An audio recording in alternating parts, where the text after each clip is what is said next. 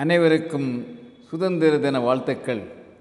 நம்முடைய சுதந்திர தினம் பவள விழாவாக அமுத பெருவிழாவாக கொண்டாடப்படுகின்றது. நம்முடைய தேசத்தில் மாத்திரமின்றி உலகெங்கும் உள்ள இந்தியர்களும் இந்தியாவின் மீது நல் மதிப்பு கொண்டவர்களும் இந்தியாவின் சுதந்திர தினத்தை கொண்டாடி மகிழ்கின்றார்கள். மகிழ்ச்சியிலே திளைக்கின்றார்கள். நண்பர்களே நம்முடைய மூவர்ண தேசிய கொடி எங்கெங்கும் கம்பீரமாக பறக்கின்றது. நம்முடைய தேசிய கொடியில் அசோக சக்கரம் அமைந்திருப்பதை நாம் அறிவோம். அது ஒரு தர்ம சக்கரம்.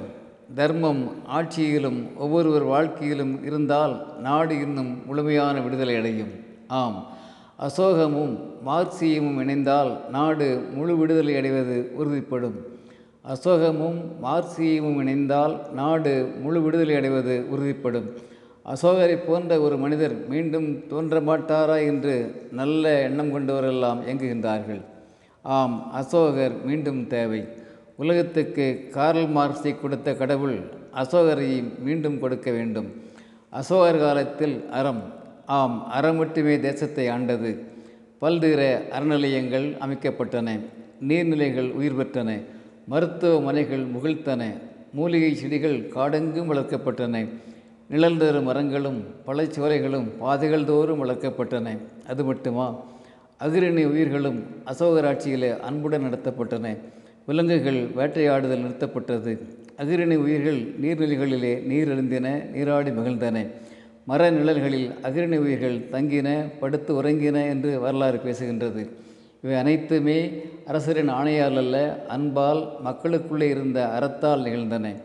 மலை முடியும் ஆற்று அணிகளும் பசும் போரையும் நீல கடலுடையும் கொண்டு பாரத மாதா ஓர் உயிர் ஓவியமாகவே திகழ்ந்தாள். அன்றைய நாட்களில் இசையும் நாட்டியமும் கணிதமும் தத்துவமும் வணிகமும் மேம்பட்ட நிலையில் இருந்தன. கையிலை முதல் கன்னியாகுமரி வரை திருப்பதிகள் சிறந்து விளங்கின. இப்படி எத்தனையோ சிறப்புகளும் நாகரிகமும் மேன்மையும் கொண்ட நாடு ஆங்கிலேயரிடம் எப்படி அடிமைப்பட்டது? இங்கிலாந்து ஒரு சிறிய தீவு இந்தியா மிகப்பெரிய நாடு. சாதி மத நோயால் பிடிக்கப்பட்டு தன் நாடி நரம்புகளிலே தளர்ச்சி பெற்றிருந்தது இந்தியா. ஆங்கிலேயன் எளிமையாக புகுந்து விட்டான். பிறகு இந்திய செல்வங்கள் இங்கிலாந்துக்கு சென்றன. இந்திய செல்வ வளங்கள் ஒரு ஆறு போல இங்கிலாந்திலே ஓட ஆரம்பித்தன. ஆங்கில ஏகாதிபத்தியத்தை எதிர்க்க வேண்டும் என்ற எண்ணம் தோன்றவே பல ஆண்டுகள் ஆயின. பல்வேறு போராட்டங்கள் நோய் வறுமை உயிரிழப்புகள். ஒரு வழியாக மகாத்மா காந்தி வந்து சேர்கிறார்.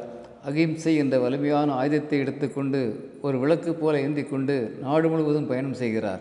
மக்கள் மானத்தோடும் அறத்தோடும் வாழ்ந்திட முடிவு செய்து வீரத்தோடு ஆங்கிலை எதிர்க்கின்றார்கள். விளைவு விடுதலை. ஆங்கிலேயரிடமிருந்து விடுதலை பரிபூர்ண சுதந்திரம். நாம் இப்போது எப்படி இருக்கிறோம்? நமக்கு இப்போது என்ன தேவை? நல்ல ஆட்சி தேவை. புலநடக்க மிகுந்த பொது உணர்வு மிகுந்த ஒழுக்கம் நிறைந்த தலைவர்கள் தேவை. அறப்புரட்சி தேவை.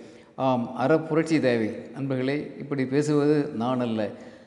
திருவாரூர் விருத்தாசலம் கல்யாணசுந்தரம் அவர்கள் ஆம் தமிழ் தன்றல் திருவிக்க அவர்கள் தான் இப்படி பேசுகின்றார்கள். யோசிப்போம் பெற்ற சுதந்திரம் பேணி காப்போம். அன்புடன் அரங்க கோபால் இயக்குனர் சிபிஐஏஎஸ் அகாடமி கோவை. அனைவருக்கும் சுதந்திர தின வாழ்த்துக்கள். நம்முடைய சுதந்திர தினம் பவள விழாவாக அமுத பெருவிழாவாக கொண்டாடப்படுகின்றது. நம்முடைய தேசத்தில் மாத்திரமின்றி உலகெங்கும் உள்ள இந்தியர்களும் இந்தியாவின் மீது நல் மதிப்பு கொண்டவர்களும் இந்தியாவின் சுதந்திர தினத்தை கொண்டாடி மகிழ்கின்றார்கள் மகிழ்ச்சியிலே திளைக்கின்றார்கள். நண்பர்களே நம்முடைய மூவர்ண தேசிய கொடி எங்கெங்கும் கம்பீரமாக பறக்கின்றது. நம்முடைய தேசிய கொடியில் அசோக சக்கரம் அமைந்திருப்பதை நாம் அறிவோம். அது ஒரு தர்ம சக்கரம். தர்மம் ஆட்சியிலும் ஒவ்வொருவர் வாழ்க்கையிலும் இருந்தால் நாடு இன்னும் முழுமையான விடுதலை அடையும். ஆம். அசோகமும் மார்க்சியமும் இணைந்தால் நாடு முழு விடுதலை அடைவது உறுதிப்படும். அசோகமும் மார்க்சியமும் இணைந்தால் நாடு முழு விடுதலை அடைவது உறுதிப்படும். அசோகரை போன்ற ஒரு மனிதர் மீண்டும் தோன்ற மாட்டாரா என்று நல்ல எண்ணம் கொண்டவரெல்லாம் இயங்குகின்றார்கள். ஆம் அசோகர் மீண்டும் தேவை. உலகத்துக்கு கார்ல் மார்க்ஸை கொடுத்த கடவுள் அசோகரை மீண்டும் கொடுக்க வேண்டும். அசோகர் காலத்தில் அறம் ஆம் அறம் மட்டுமே தேசத்தை ஆண்டது. பல்வேறு அறநிலையங்கள் அமைக்கப்பட்டன நீர்நிலைகள் உயிர் பெற்றன மருத்துவமனைகள் முகிழ்த்தன மூலிகை செடிகள் காடெங்கும் வளர்க்கப்பட்டன நிழல் தரும் மரங்களும் பழச்சோலைகளும் பாதைகள் தோறும் வளர்க்கப்பட்டன. அது மட்டுமா? அகிரணி உயிர்களும் அசோகராட்சியிலே அன்புடன் நடத்தப்பட்டன. விலங்குகள் வேட்டையாடுதல் நிறுத்தப்பட்டது. அகிரணி உயிர்கள் நீர்நிலைகளிலே நீர் எழுந்தின நீராடி மகிழ்ந்தன. மர நிழல்களில் அகிரணி உயிர்கள் தங்கின படுத்து உறங்கின என்று வரலாறு பேசுகின்றது. இவை அனைத்துமே அரசரின் ஆணையால் அல்ல அன்பால் மக்களுக்குள்ளே இருந்த அறத்தால் நிகழ்ந்தன. மலை முடியும் ஆற்று அணிகளும் பசும் போரையும் நீல கடலுடையும் கொண்டு பாரத மாதா ஓர் உயிர் ஓவியமாகவே திகழ்ந்தாள். அன்றைய நாட்களில் இசையும் நாட்டியமும் கணிதமும் தத்துவமும் வணிகமும் மேம்பட்ட நிலையில் இருந்தன. கையிலை முதல் கன்னியாகுமரி வரை திருப்பதிகள் சிறந்து விளங்கின. இப்படி எத்தனையோ சிறப்புகளும் நாகரிகமும் மேன்மையும் கொண்ட நாடு ஆங்கிலேயரிடம் எப்படி அடிமைப்பட்டது? இங்கிலாந்து ஒரு சிறிய தீவு இந்தியா மிகப்பெரிய நாடு. சாதி மத நோயால் பிடிக்கப்பட்டு தன் நாடி நரம்புகளிலே தளர்ச்சி பெற்றிருந்தது இந்தியா. ஆங்கிலேயன் எளிமையாக புகுந்து விட்டான். பிறகு இந்திய செல்வங்கள் இங்கிலாந்துக்கு சென்றன. இந்திய செல்ல வளங்கள் ஒரு ஆறு போல இங்கிலாந்திலே ஓட ஆரம்பித்தன. ஆங்கில ஏகாதிபத்தியத்தை எதிர்க்க வேண்டும் என்ற எண்ணம் தோன்றவே பல ஆண்டுகள் ஆயின. பல்வேறு போராட்டங்கள் நோய் வறுமை உயிரிழப்புகள். ஒரு வழியாக மகாத்மா காந்தி வந்து சேர்கிறார். அகிம்சை என்ற வலிமையான ஆயுதத்தை எடுத்துக்கொண்டு ஒரு விளக்கு போல ஏந்தி கொண்டு நாடு முழுவதும் பயணம் செய்கிறார். மக்கள் மானத்தோடும் அறத்தோடும் வாழ்ந்திட முடிவு செய்து வீரத்தோடு ஆங்கிலை எதிர்க்கின்றார்கள். விளைவு விடுதலை. ஆங்கிலேயரிடமிருந்து விடுதலை பரிபூர்ண சுதந்திரம். நாம் இப்போது எப்படி இருக்கிறோம்? நமக்கு இப்போது என்ன தேவை? நல்ல ஆட்சி தேவை.